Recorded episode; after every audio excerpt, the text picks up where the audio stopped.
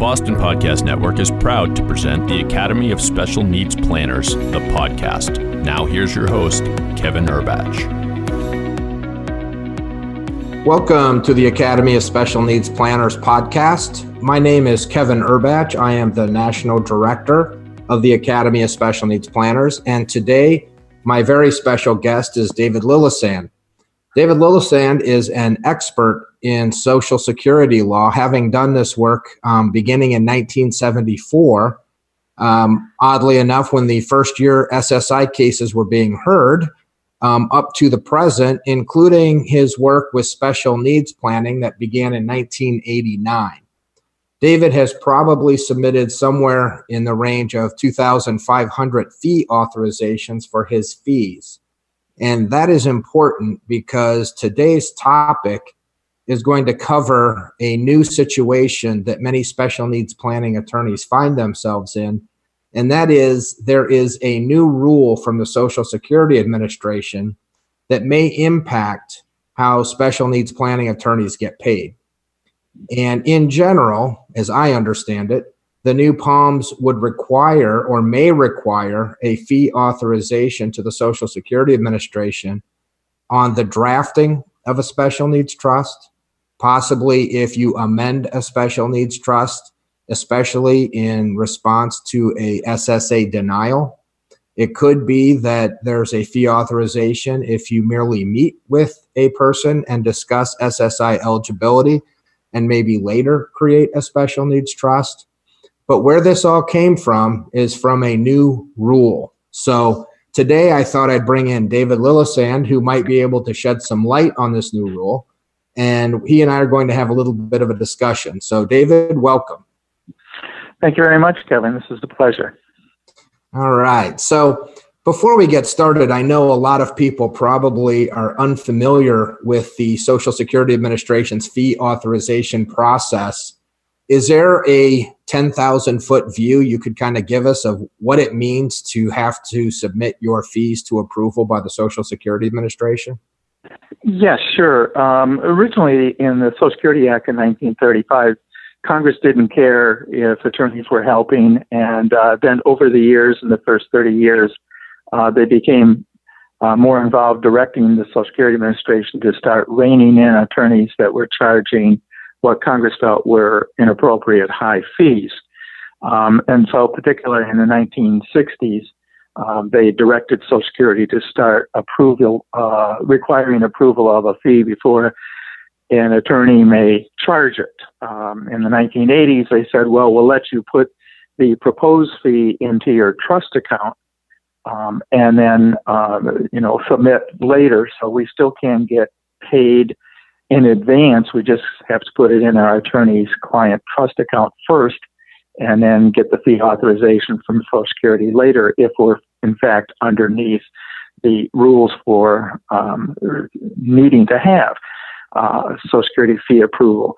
And basically, this kind of sat in terms of, it was clear, let's make a distinction. Mary O'Byrne was the one that started using this term, direct services for clients vis-a-vis Social Security versus collateral services. Direct services would be what I started doing in 1974 and continue to this day, where persons denied Social Security benefits for some reason, usually medical, and we take an appeal. That's direct. I'm directly representing the client. I have to file essentially a notice of appearance, which they call an appointment of representative signed by the client. And everything I do is regulated. And actually, I probably had to get about 4,000 fee authorizations altogether because I still have to get fee authorizations today for representing clients in that kind of direct service. Winning a disability case, the typical fee is 25% of the past due benefits. If successful, and it's contingent on winning, so it's zero if I lose. The new area is what Mary O'Byrne now calls collateral services. That is what a lot of special needs planners do in terms of a client comes in, they're not eligible because they have too much money for SSI. And so the rules for disability payments to persons that are not qualified for regular disability, that is based on the taxes they paid, which we also call Social Security disability insurance, are different for persons that have not had the opportunity or haven't worked recently enough so that they qualify for that, and then they get supplemental security income, SSI. So it's really important to understand from the very get-go that a lot of special needs planning that may be done to acquire Medicaid, anything else for like public housing benefits or nonprofit services where you have to have low income, anything that's done other than to acquire SSI is not covered by this this statute that Congress passed in the 1960s and amended, and in the rules that started in 2004, where Social Security started laying out what is sort of the collateral services area that's covered. But it was never clear that, well, did that include trusts or not? And so the POMS that was issued in July of 2004 now has a new brother, and that brother is one that says, in three examples, that trust drafting may or may not be covered. So that's how we kind of got to where we are right now. And it's that latter POM that's the issue. Okay. So let me take a step back and kind of go over some of those issues you described. So it sounds like with direct service, it's very clear that the Social Security Administration has the authority to tell an attorney how much they can be paid, or how much they can be paid, correct? Yeah. And that's been litigated all the way to the Supreme Court. And people argued that, you know, clients had the right to contract with whomever they wanted at whatever rate. All those kinds of major constitutional issues and whether the statute really gives the authority to Social Security to do this, that's all been litigated already. Okay. And so now that we have the fact that the SSA can regulate fees, and it sounds like for direct services, especially like for applying for SSDI or SSI, it's very clear that an attorney who does that work must comply with this fee authorization, correct? Absolutely. Okay. So then, as I understand it, the issue that has come up is that on June 25th of this year, 2019, the SSA issued an update to their POMS that included some trust work. Is that correct? Yeah, what they did is they provided examples to give effect to their July 2004 older POMS. Okay, and so then up until this POMS was issued in June 25, 2019, would you have considered the mere drafting of a special needs trust to be services that required SSA fee authorization? Yes, absolutely. And I wrote a paper to that effect. The good news was Social Security wasn't enforcing it. But I said that the 2004 POMS pretty clearly laid it out that we, you know, providing these types of collateral services were contemplated in and covered by this 2004 POMS. But it, you know, a couple of other commentators. I'm not the Social Security Commissioner, and I'm not the U.S. Congress, and have no specific authority. I was just reading what they wrote and said, "Hey, I think this applies to us." But other people wrote papers and said, "Well, I don't think so." And we talked to some Social Security people, and some of the Social Security regional attorneys' offices said, "Yeah, we don't think so either." Whereas some others said, we're not going to tell you whether we think so or not, but, you know, that sounds get that assurance nationwide. Yeah. So, and, you know, I think in the only really clear issue is it was unclear at that point. Yeah, there was a difference of opinion. I think that was clearly the case. Okay. That the Dallas regional office of Social Security, their attorneys felt strongly that they didn't want to be involved and they weren't required to be involved. And that was as late as 2016 or 2017 when this previous POMS was sitting there since 2004. But that was their position, but that was not universal.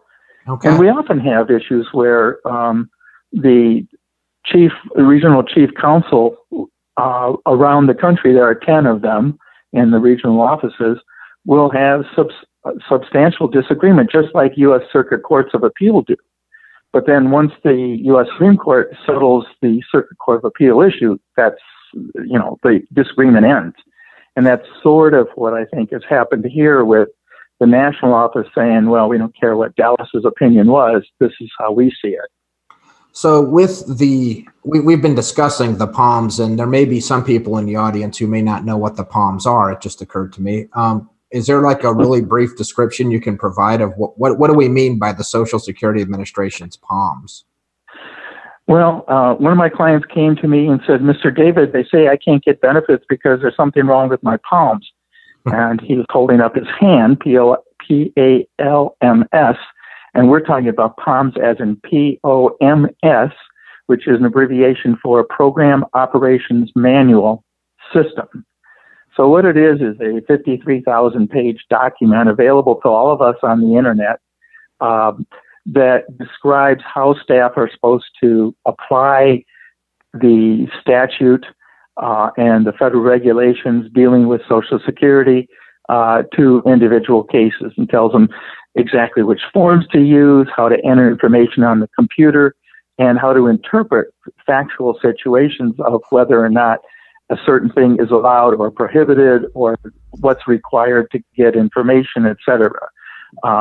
And that program operations manual used to be in paper format, and it took like a whole room to fill it up to have the thing. And it required people putting in advanced sheets and the kind of things we used to do as lawyers with court decisions. Now there is no paper POMS anywhere. It's the POMS are only located online, and they're digital only. But the good news is they're available to us. And if they amend the POMS, today, by tonight, it'll be posted. So we'll have the absolute latest update. Okay. So the POMS are not really law, but they're basically law for anyone who practices in this area. Is that a fair summary? Yes. And, we've had some court decisions. You wrote an excellent paper on this yourself, Kevin, that talked about, when are the POMS to be regarded as some kind of authority in a court case? They are definitely not the same as, obviously, a statute, the Social Security Act. They're not even as high as Social Security rulings, which is a national pronouncement from Social Security on a particular issue.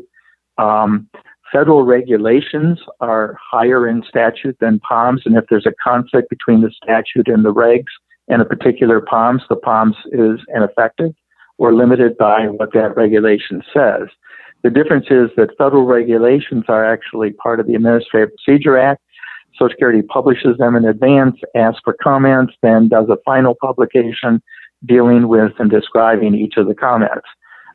The POMS just come out of nowhere, just like we were blitzed on June 25 without any knowledge this was in the works. So when you talk about a statutory basis for the fee authorization, I understand that that's set forth in 42 U.S.C. section 406. Is that correct? Yeah, 406, and the two subparts that are important are A1, subparagraph A, subparagraph number 1, and A5. Subparagraph 5. So I believe when we're talking about this rule, many attorneys probably are completely unfamiliar with what Social Security does, but they could probably presume that it's not to benefit the attorney in any way, shape, or form. So they may be concerned about getting their fees approved by the Social Security Administration and may just decide, I'm not going to follow that rule. I don't think it's necessary. What happens to those attorneys who are required to file for fee authorization and they refuse to comply? Well, the danger here is that if you take the ostrich view and just stick your head in the sand and I'm just going to charge my clients, subsection 5 of what we just quoted, 42 U.S.C. section 406A, says any person who knowingly charges or collects directly or indirectly any fee that's not approved by Social Security and prescribed by the Commissioner of Social Security shall be deemed guilty of a misdemeanor and upon conviction shall be punished by imprisonment up to 1 year. And they did pursue in the 1960s a couple of people. One was a tax preparer. One was an attorney that was representing families on retainer, and also as part of that didn't get a specific fee authorization for that portion of what he was doing, because he wasn't charging by the topic or by the event. If he was just helping people if they had a traffic ticket or if they had a lease to read, or in this case, if they had some applications for Social Security that was denied. So the penalty here is what we're worried about.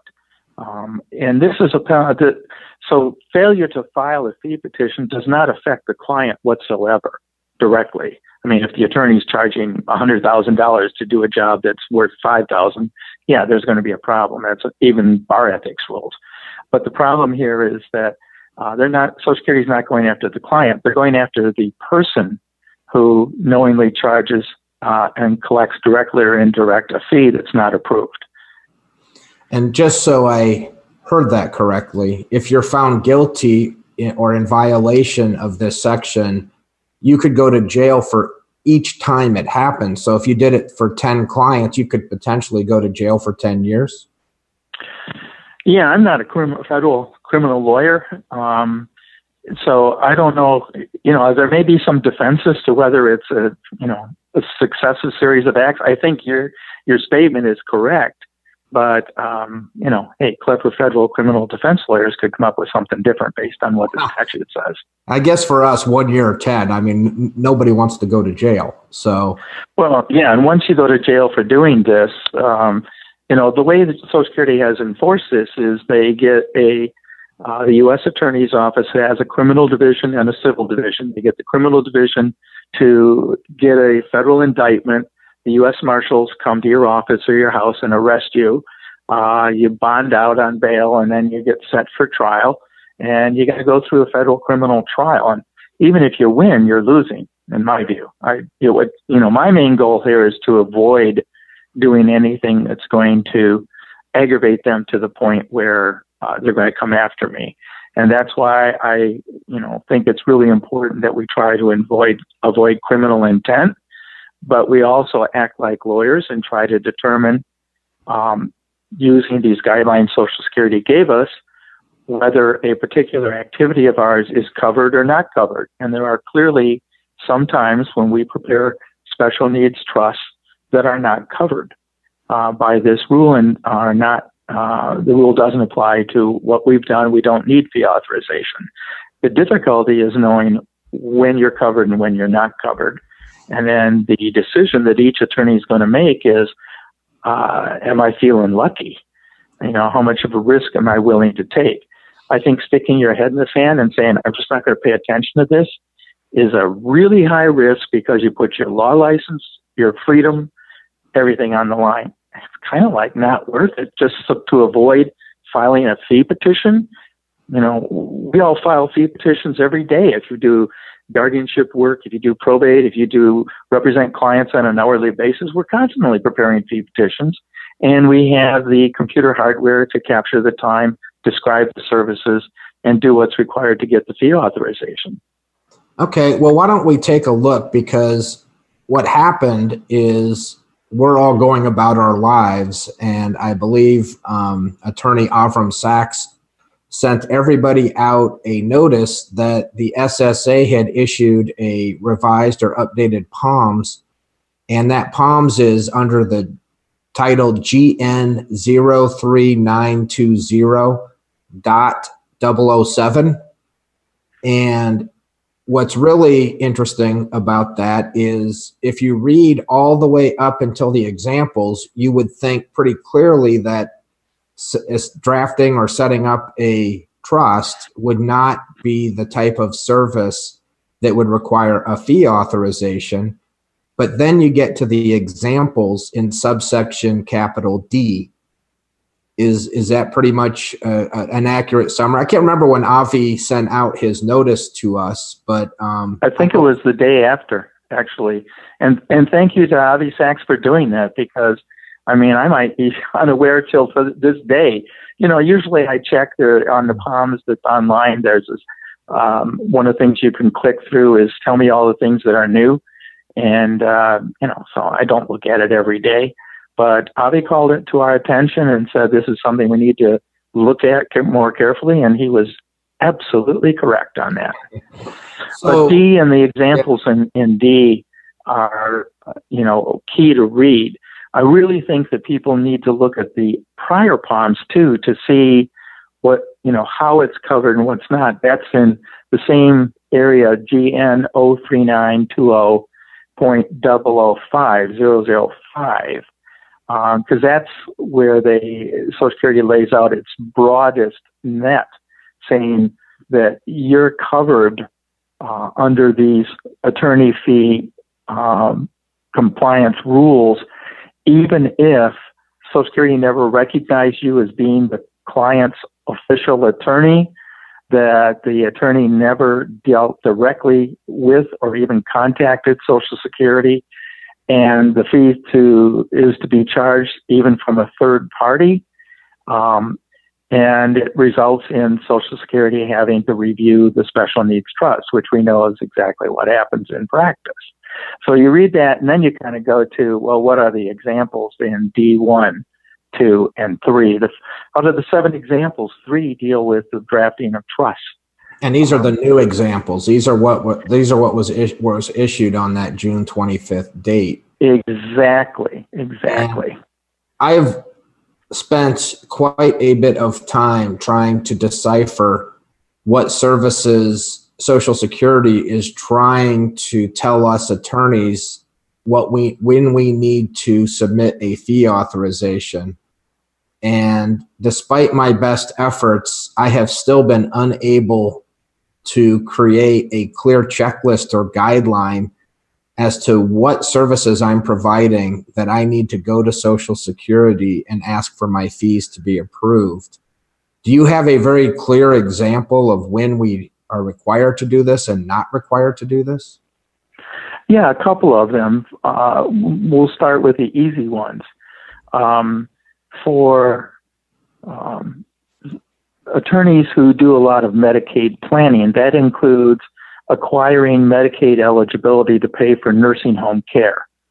These people are, in the vast majority of time, in my experience, well above the income level for SSI. The only benefit they're looking for is nursing home coverage. They're never going to be eligible for SSI. These rules only cover SSI monthly checks, not Medicaid eligibility. So clearly, you know, making somebody eligible for HUD public housing, for food stamps, for any other kind of service, including Medicaid, are not covered by this rule. It's only if you're triggering either the acquiring SSI benefits or continuing SSI benefits. So right off the top, we take off all of those issues, including Social Security disability insurance, Title II benefits. So both an individual has to be disabled both to collect Title II SSDI, and the medical criteria are the same for SSI disability. But it's only the SSI portion, which is a welfare program, that's covered by these rules. Okay, so jumping ahead then, let's assume that the attorney wants to submit the fee authorization or their fees for authorization by the SSA. How would an attorney who does special needs planning do that? Is that a very complicated process, or is there a set procedure for how to do that? Well, Social Security Administration has had a set procedure in place since 1974. So they're used to dealing with this. They approve about 2,641 fee authorizations per day. This is something they do all the time. So this is going to be easy for them. It's just going to be something new for us. When we were making that distinction between direct services, that is, I'm representing the client on appeal, and collateral services, where I'm preparing a trust that makes the client eligible for SSI or continuing eligibility for SSI, When we're dealing with the latter, which is drafting trusts primarily, we're going to be using the fee petition process. Social Security has two ways to get our fees approved. One is the client's not on benefits, so I agree to represent them. When I win, I get a portion of that retroactive award that Social Security should have been paying to the client. With the special needs trust drafting, I will be filing fee petitions where it's pretty much exactly what people are used to doing in other state court cases. The fee petition is a form that Social Security has. The number is SSA, Social Security Administration Form 1560-1560. It's a very short two-page form that's really a summary of the amount of the fee you're asking for, and it has to be signed by you and by your client both, so it's a kind of a joint petition filed by the attorney and the client to get the fee approved. And then there are attachments to it, and the attachment would be what your computer program will generate out as a date of when you first started, a description of the services, and the amount of time for each particular date you worked on this case. You can still charge a flat fee, as most of us, I think, do when we prepare special needs trusts. But bear in mind that your success of getting the fee approved is going to be judged on how much time you put into the case hour by hour. So it's going to be an issue. To requiring you to start keeping time records from the first phone call when you have a new client. And then that's submitted to Social Security. The process of submitting the fee petition is super easy. That's not the big problem for us. Even holding the client's prepaid flat fee of $5,000 for preparation of the special needs trust in our trust account. We're used to holding client funds in trust account. That's not a problem. The problem is that we will not be speaking to the person who authorizes our fee. We will file the fee at the local Social Security office, the fee petition, but then the fee petition gets sent to one of six national service centers, program service centers, PSCs, that Social Security has to send out checks and approve fees. And where your fee petition will go will depend not on where you live or where even where the client lives now. It depends on the first three digits and the last two digits of the client's Social Security number. So it breaks up the workload across the United States. In my scenario, I live in the Tampa Bay area. If I needed an attorney and represented me who was filing a fee petition, they would file it at our local Tampa Social Security office. The Social Security office worker cannot comment on, do anything with regard to that fee petition at all. They simply send it on to whichever of the six different program office, service center offices that Social Security has to review the fee petition and make a decision on it. And we're not going to know where it's going most of the time. There is a formula. We can figure it out. I've got that information. But at each of these six program service centers, Social Security has what they call fee authorizers. Those are full-time paid staff who deal with fee petitions. And then there's a set of criteria that's in the regulations and in the POMS that describe what those fee authorizers are supposed to use as a standard for determining whether your fee of $5,000 is appropriate or not. And then, so the big problem is two things. One, a huge backlog and delay. In some parts of California, I understand that that Social Security is working on 2017 fee petitions. So they're not even into the 2018 ones filed, much less any in 2019. So it's a huge backlog. So you're going to wait years, potentially, to get your fee approved. The second big problem is they can be incredibly stingy. So you may ask for $5,000, but they think, well, you know, you only put in 8 hours in this case, maybe at $100 an hour. We'll give you $800. And there is no federal court right of action to challenge Social Security's determination of your fee. And so the third huge big problem with this is that there is no kind of uniform standard across the country, and there's no predictability. You could submit two fee petitions on the same day for two different cases for the same amount of money for doing exactly the same number of hours, and one may approve your $5,000 fee, and the other may cut it to $2,500 or $800. And you're kind of stuck with what they do. There is an internal Social Security fee review process. I just gave up using that. I never won a case, and that was in 20 years. Getting a good fee petition that describes what you've done, and also submitting a little mini brief that uses the standards that they're going to be using to determine whether your fee should be approved. You really got to do the upfront work to try to get your full fee. And so those three things are the big issues I see in what we're facing. It's not filling out the form to have it sent to Social Security. And I heard one other thing, practically speaking, that oftentimes you'll submit your fee authorization request and then SSA will lose your documents. Like they do with every document. So whenever something is important, like a jurisdictional thing, I need to file a request for reconsideration within 65 days, or I got to file a request for hearing. Then I submit those certified return request fee petitions. I will do the same thing. When they lose it, then everything that I have is already scanned into digital form.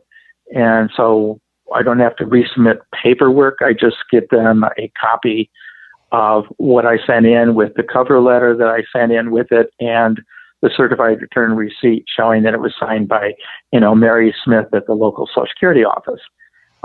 So that's not a huge problem to deal with. It's a problem that they do lose it. But the POMS direct the local claims representatives, those are the frontline people at the local office, to just not do anything, but just forward this thing on to the right program service center. And the problem is we don't know what happens when it gets there. And so then it requires that we start submitting requests for updates of information. So we may be able to contact the right program service center that has our fee petition and for a particular client or clients, and we might be dealing with clients that are being approved in each one of the six program service centers at the same time. We're pending from all six centers. It's going to be a pain in the neck to deal with this. And as I understand, especially having handled a handful of administrative law judge hearings where the SSA denied a special needs trust wrongfully, and we appealed, and I had to appeal all the way to the ALJ, which took about 2 years to get a hearing date and an opinion. Oftentimes when I'm talking to the SSA or ALJ, they have no idea what a special needs trust is. Oftentimes with the ALJ, I'll walk in and they'll say, so this is a trust case. I think I remember taking trusts and estates 45 years ago in law school, and that was the only experience they have with trust. So I just am concerned that if an SSA official is reviewing fees for establishment of a trust, that they really don't understand what they're going to come up with. No, and they're required to have the actual trust document at hand to see what your product is, but they don't know how much time went into that product or not. Any time. I mean, I am famous for the proposition that we should use a one-page special needs trust, which I do, simply because I produce a smaller target. But I know that when it comes time to review whether I should get paid $5,000 or more for doing a special needs trust, they're going to look at it and say, it's one-page document. How many minutes did it take you to do this? That's not the point. It took me 30 years to get to this point to be successful 100% of the time. When my trusts are sent in and reviewed by Social Security, I never, ever have a problem with approval. So that's why I've become less and less creative with lots of examples and blowing this document up to be 60, 70 pages long. Maybe now, I don't know, maybe we should rethink that. except how do I put the client at risk? I know that my one-page trust is going to get approved 100 times out of 100 submissions without fail. If I do a 60-page document, I put in all these examples, case I'm now working on for another attorney, the local Social Security claims rep said, I don't think the trust should pay for hair salons for the beneficiary, so I'm denying the trust. Where'd that come from? It's not in the law. I don't give any examples about what we pay, so that can't happen in my trust. Mm-hmm. So now I've got a conflict. If I just am working hard to avoid having my fee cut by Social Security, am I really working in the client's best interest? I don't think so. Even though probably going to result in me getting my fees slashed over and over and over again. And back in the 70s and 80s, particularly in the late 80s and 90s, you were just mentioning, Kevin, that, you know, you'd take a case to an ALJ hearing. Well, all of our, even if we were on a contingent fee basis, we had to submit a fee petition that say we should get the full contingent fee of 25%. We had one judge that never, ever in his entire history of being a judge ever approved a fee greater than $1,000. Yeah. And in one of my cases, I won over $80,000 for the client in past due awards. And he said, I'm just cutting your fee for the same reason I always cut it. This is simple work that shouldn't have been that difficult.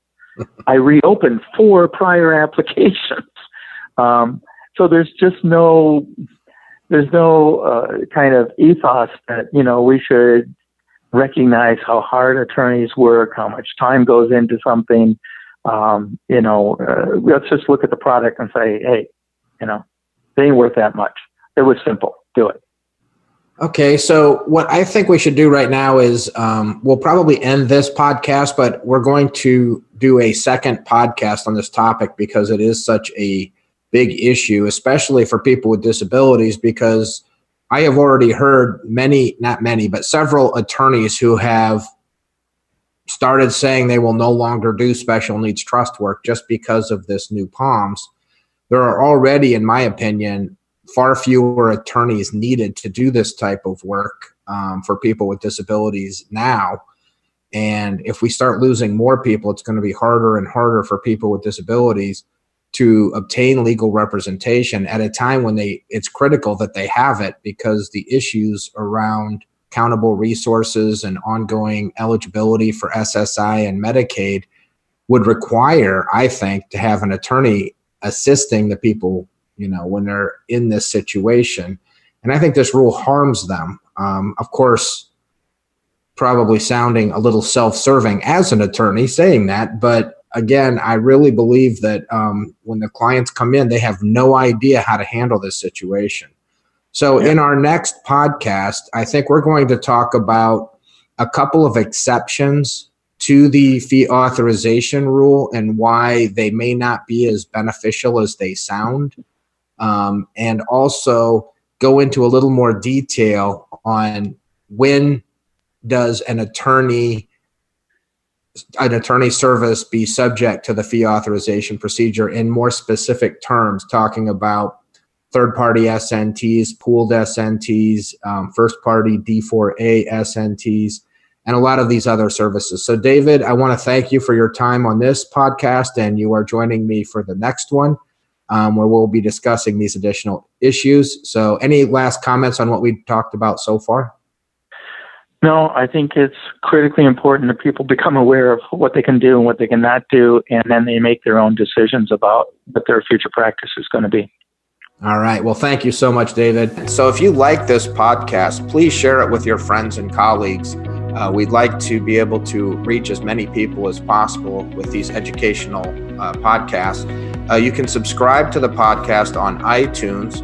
Or if you'd like to share the podcast, you can find it at pod617.com, or you can look at my website, which is urblaw.com, urblaw.com.